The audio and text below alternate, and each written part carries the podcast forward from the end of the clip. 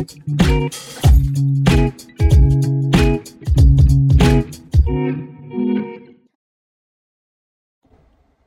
podcast has been brought to you by the students of Communication Management and Policy. Hello and welcome guys to our new season in Borak Policy. How are you guys doing after going through the pandemic for two years? We are now moving into the endemic phase.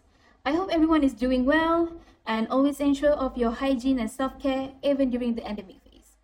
Anyway, today's episode is hosted by me, Siti Haja, and my partner Saidato. We are from MC248 batch 2022-2023. Before we start, Atok, did you read the news about the Halloween tragedy at the Itaewon Seoul happened on 29 October 2022? Yes, I read the news. It was trending all over media platform. But there's one thing I do not understand. Is there a difference between stampede and also crowd crash? Of course, Atul. A stampede is defined as people running in the same direction, whereas a crowd crash is defined as people trapped in little or no space to move or even breathe. The difference between these two is that in stampede, people have space to run and walk quickly. This sporadic movement is what puts the group most at risk. But in crowd crash, people have little room to move around and they are likely to be squished together. Oh, I see. But many were updated regarding the news, and there was also a viral video of the victims in a state of sustaining pain while the crowd crash happened. When I went through the articles, it's sad to know that many victims were in shock, panic, afraid, and some also fell during the crowd crash. Yeah, the victim must felt traumatized and it became a bad memories for them. Do you think there's any policy related for this incident, Atul? Yes, there is Haja. This incident can be classified under national security policy. Huh, this is interesting, right? To know more about the policy and this incident, we will discuss in more details with our honorable guest. So, before we start, I would like to introduce our beloved guest. He is the former chief of police of Selangor contingent and he has dedicated his life to be a police officer for decades, responsible in public safety. Let's invite our guest, Dato Arjunaidi Mohammed. How are you, Dato? Yeah, I'm fine, thank you. Now uh, I'm a retiree, Yeah. so got nothing to do, and uh, so proud you, you you all contact me to to give my opinion on this. It's such a pleasure to have you today. Um, well, the first question is The world is aware of the tragedy of the Itaewon as well as a video that went viral all over media platform. What do you think about the Halloween tragedy at Itaewon Seoul? The tragedy happened for me. If you ask my opinion, it happened because of poor planning. Uh, as a result of failing to foresee the worst possibility of it. I am not so sure of what uh, actually happening in Malaysia. We only know about it from uh, our reading.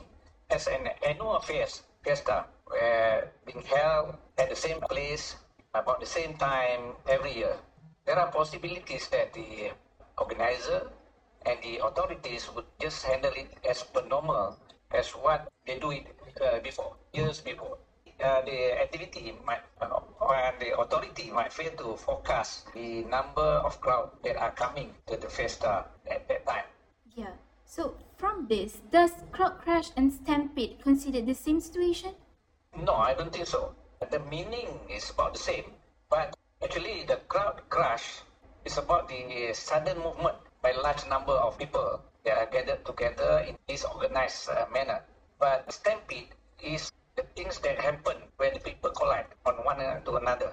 So, mean to say, the crowd crash can bring stampede. That's what uh, I understand. And operationally, we normally use stampede as the things that happen. I mean, after the the situation happened after the crowd crash. All right. So what about the accident that happened at Kanjuruhan Stadium, Indonesia on the 1st October 2022? A total of 132 people died at the scene. So do you think that the tragedy, the tragedy of Kanjuruhan Stadium, Indonesia, the same as it was in Itaewon? No, it's totally different. The incident in Itaewon happened because of so many people surge beyond the capacity of the space.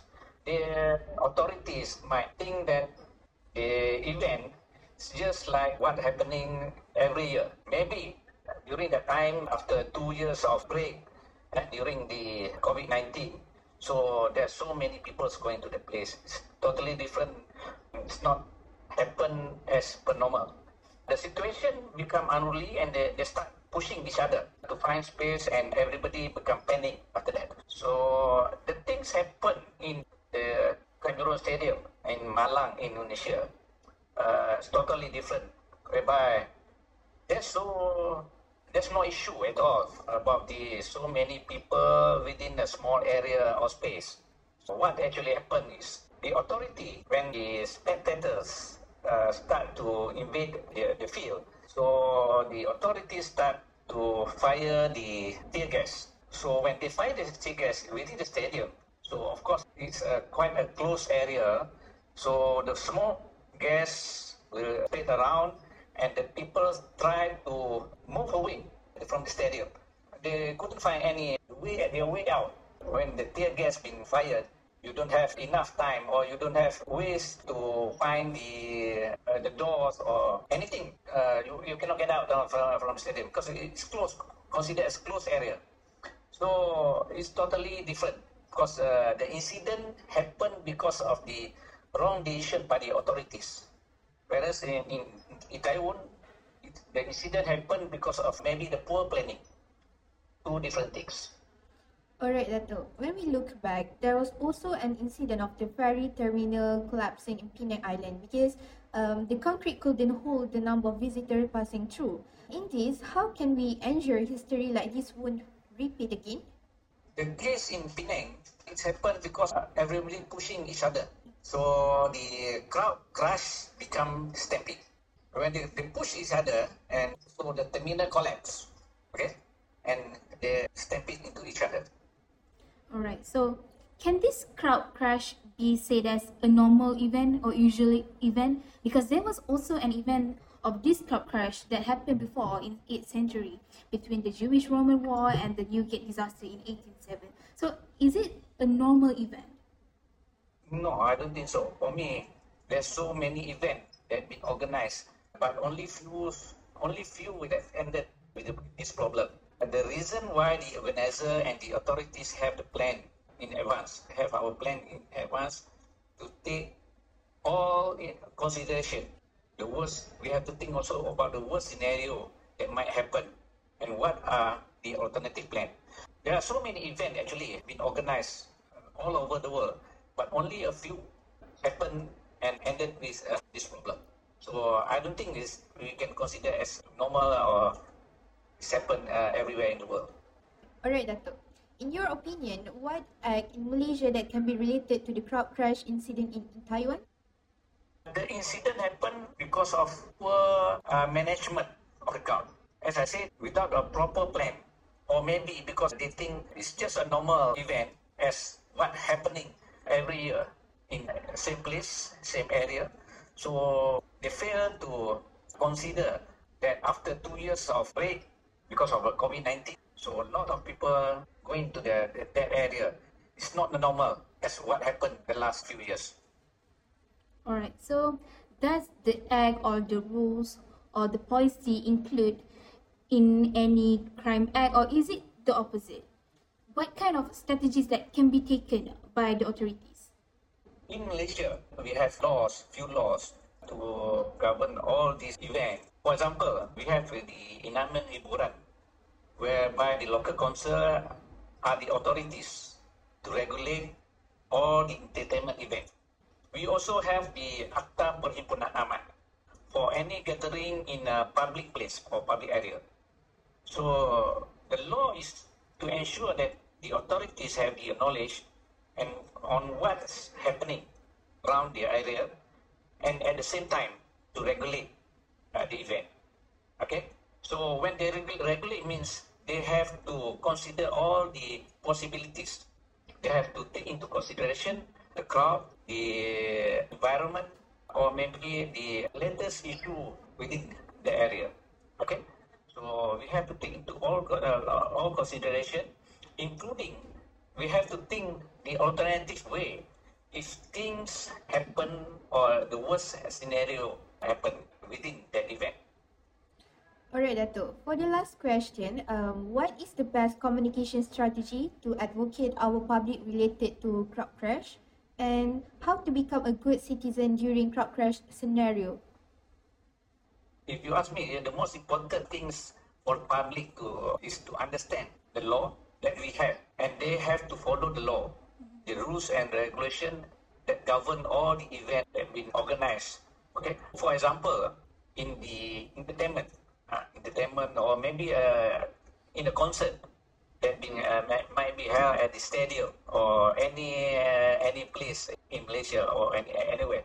First thing, the organizer have to take into all consideration the area, environment. I mean, any threat to the uh, the, event. For example, an organizer might have to organize a concert that might go against some groups. So maybe, uh, for example, the uh, concert from Korea. So maybe some groups will go against it. So that thing also we have to take into our consideration because we have to think the most important thing is uh, the security and the safety of the people around.